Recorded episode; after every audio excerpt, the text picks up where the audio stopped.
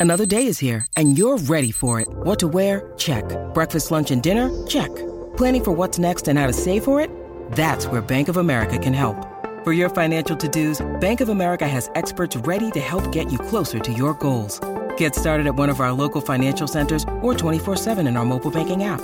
Find a location near you at bankofamerica.com slash talk to us. What would you like the power to do?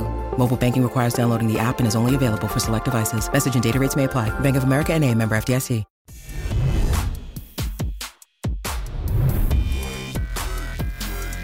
Celtics dropped their second consecutive game, this time against the Philadelphia 76ers here at TD Garden, 115 to 109. To here to break things down, legendary journalist Bob Ryan's here.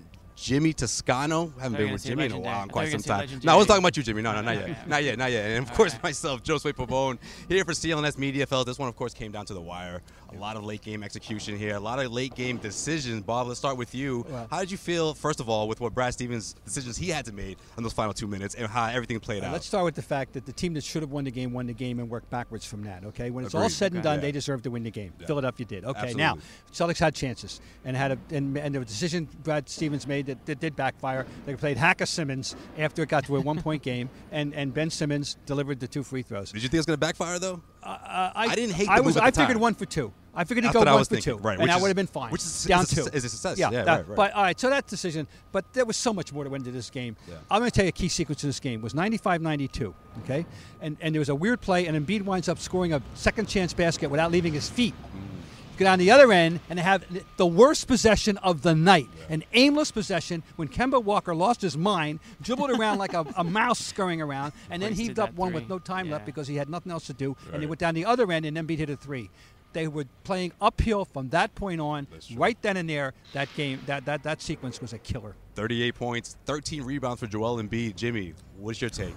How I have things mean, played I- out? What I mean- happened there? I mean, it was Embiid and then everybody else tonight. I mean, he single-handedly won the Sixers the game down the stretch with the the clutch shots and then the block at the end on, on Theis. Yep.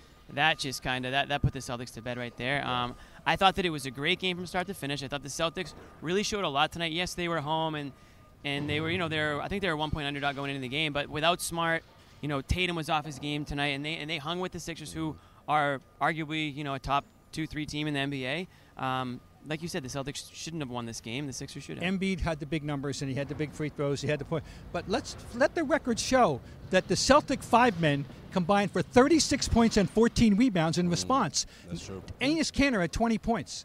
And, had and his best T- game. Theis had a good game. They they you know balanced off the pro- the production in that spot. So even though it looks as if Embiid towered over the Celtics, the fact of the matter is they got those points back. The key guy was Tobias Harris, in my judgment. He had strategically important often. sequences. you don't hear had that a often. terrific night. And then, of course, in the big first half, Mike Scott, the box score, five for seven, all on threes for the whole game. But killer threes, they, they got off to a great start shooting threes. How did the box score look? I know you're a big box score guy. I'm guy. a big box score guy. Yeah, I love so box I've score. heard. I mean, you only mention only, probably every episode of your podcast. I so- love I mean, I Mike, could. Mike Scott, he was inserted into the starting lineup tonight. You know, late late insertion. I think it was his second start of the year, and he really stepped up for them. He did, Like right you away. said, five five uh, five or six from three, and just kind of set the tone. He's a veteran presence in there, and everybody in the Sixers team that that spoke after the game, and Brett Brown especially, made a point to commend Mike Scott for his contributions that. to the game tonight. Well, Jayson Tatum did go 0 for 8 to start the second half. I thought that was a huge loss for the Celtics, but of course he hit those two big threes down the stretch. He stretch. was though. three for 16. He put them right back into it. And when he hit two big threes, without which we wouldn't have much to talk about. No, he, he but he had it was a what it was a rough night for him. It, it was a rough night for him, and it was a. Did Jaylen Brown play tonight? I mean, Jaylen Brown, bit. the, the hot the hot topic over the last couple weeks here Right. was a complete no show. I thought You know- in, in the biggest game of the year. Right, the way they locked down Kemba Walker, and then the way Jayson Tatum wasn't feeling, I was, I was thinking, okay, this is it. This is a great opportunity for Jaylen. Brown to step in, and unfortunately, Nobody we didn't stepped see up that. when, when they started defending Kemba step differently in the second half.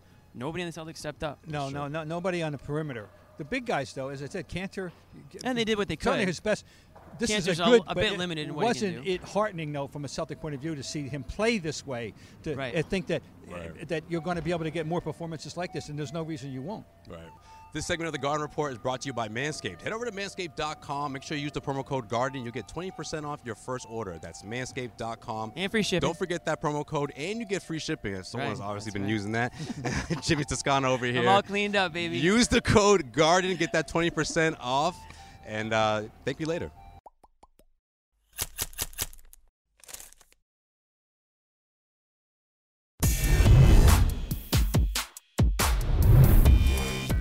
To the Garden Report. I'm here with the legendary Bob Ryan and some guy named Nick Gelso. I don't know if you ever heard of him. Hopefully not. Um, Probably not. We're going to get right into it. We're going to talk at the Celtics and the Sixers just finished up a game here at the TD Garden. The Sixers took it. But prior to that game, there was a lot of criticism coming in at Joel Embiid, oh, who, by the way, scored 38 points and had 13 rebounds. So you can thank Charles and Chuck for uh, Charles and Shaq for that criticism. They pretty much went at Joel and said, "Hey, if you want to be good, keep doing what you're doing. If you want to be great, we want to see more out of you." Bob, you've seen countless great NBA players over the years, and you've seen countless good players. What's the difference? And does Joel Embiid have what it takes to be great? Yes, talent-wise, the talent is enormous. He he is a, the modern classic inside-outside player. Uh, he, he, he, he's got this low post dexterity, which he demonstrated tonight. He can step out and hit a three, which he demonstrated tonight in a, in a big moment.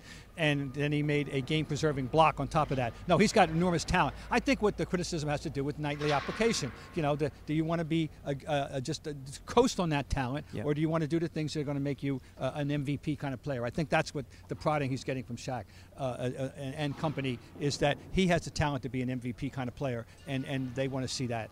But And- I mean, Shaq. I mean, Oh. there were times there were times where Shaq was called out for his efforts. Yes. Right. Okay. Oh, so I, I, But look, he had the resume too, though. Yeah, but Shaq, you know, I mean, it's Shaq, you know, people.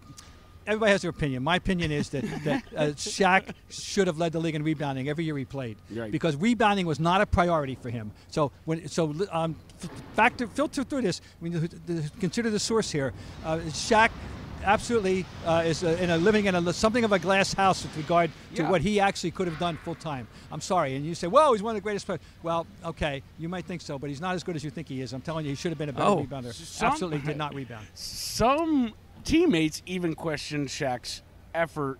You know, in regards to did he give it? A, he could have been amazingly better. I've heard Kobe say Sure. that before. So everybody's throwing a little bit of. You know, they retire and everything. Everything looks rosy, right? Right. But, But you know, I, I, when you look at Embiid, is he has all the ingredients to be a modern, as good a center, a, a five-man Yeah. center uh, that doesn't exist anymore. Yep. As good a big, a big because we only have bigs, wings, and ball handlers now. Positionless ball. And, and right. yeah, and School but he's as good. Stevens. As, he should be as good as any big in the, uh, any big in the game. Uh, he's really good at Twitter. hey, can I say something? no, he's Are really good. keep Yes, cutting no, in? no. Jeez. yeah. But it's good to be back, The thing about Chuck and Shaq is, you know, they're on an award-winning television show, and, and they, they have to say things to get people watching. But I think that there's a lot of truth to what they say too, and I think the show is amazing. How about the way Embiid handled the criticism, though? I mean, what does that speak about him? Yeah, I liked it. I mean, his reaction, is, is, is, in this, as far as we know, is very positive. He spoke with Shaq but personally, uh, understands that it's. Uh, he's accepting it as constructive criticism, I think, uh, uh, Right. quote unquote, right? Well, fine, good. And we saw him react tonight uh, with, a, with a big time performance. Kind of proved them right. Big right? time I mean, didn't he performance. kind of And, you know, that's them? a good point, Jimmy. Yeah, I mean, it, it, clearly that is in there, and it all it took was a little a little push and shove from a couple of all-time greats to get it out of him. My biggest thing for Embiid is I'm proud of the fact I'm proud of him for not swinging back because you, I thought for sure it'd be all Which he's over. done. Which he's done in the past. Yeah, he didn't Yeah. in this instance.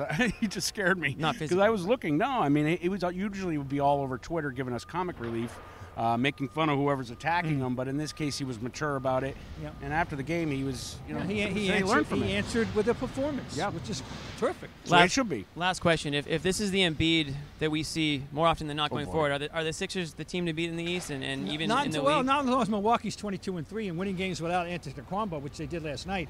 Uh, we'll see, but certainly it should. co- Common sense tells you right now it should come down to those two, depending on how good Boston improve, how much Boston can improve, and maybe find one more piece of that of their own puzzle. There you go, folks. This garden repro- this garden report was brought to you by Manscaped. Head over to manscaped.com for all your below the belt needs. Type in code GARDEN at checkout for 20% off, free shipping, maybe a little stocking stuffer this uh, this Christmas. What do you say? Ladies and that'll do it. man. That'll do it from here. Thanks for watching.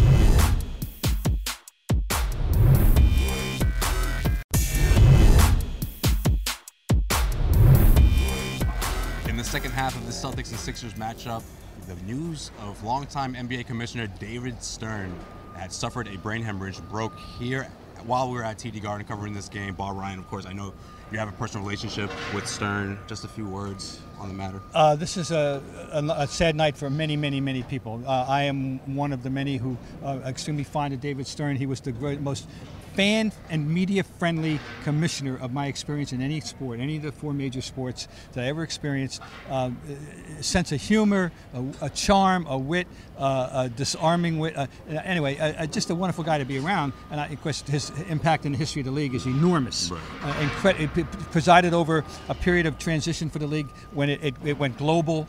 Uh, uh, the the, uh, the uh, economic situation exploded. Uh, he, he supervised all that with with uh, uh, a great wisdom, and and you know this, this is very sad news. A lot of people, a lot of people say, well, we all say Bird, Magic, Michael, but if there was no Stern, there may not have You been. know, I'm so glad you said that, Nick, because Larry Bird went out of his way at different times, more than once, when I, in my experience, to say that what he appreciated uh, uh, so much, how he appreciated the fact that the NBA was a forum for these got him, he and his, all these guys to, to to showcase their talents, and he he knew that David Stern had created or helped. Create that atmosphere and that that circumstance so that they could flourish not only artistically but financially. Yep. Uh, so he, Larry, for one, was very appreciative of David Stern. Yep. Yeah, you know, for me growing up, just seeing that David Stern signature on the Spalding basketball, Yeah. like, that's what I just grew up always seeing. You know, I, I by the time I got to the age where I wasn't necessarily on the basketball court as much as I used to be, that signature is no longer there. But of course, I didn't even impact think about on the that, league yeah.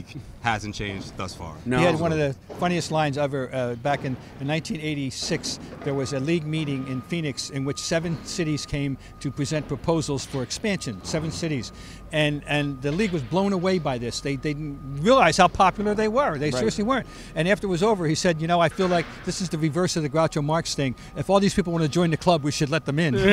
That's right. That's right. Well, our thoughts and prayers are with David Stern and, of course, the Stern family here from CLNS Media.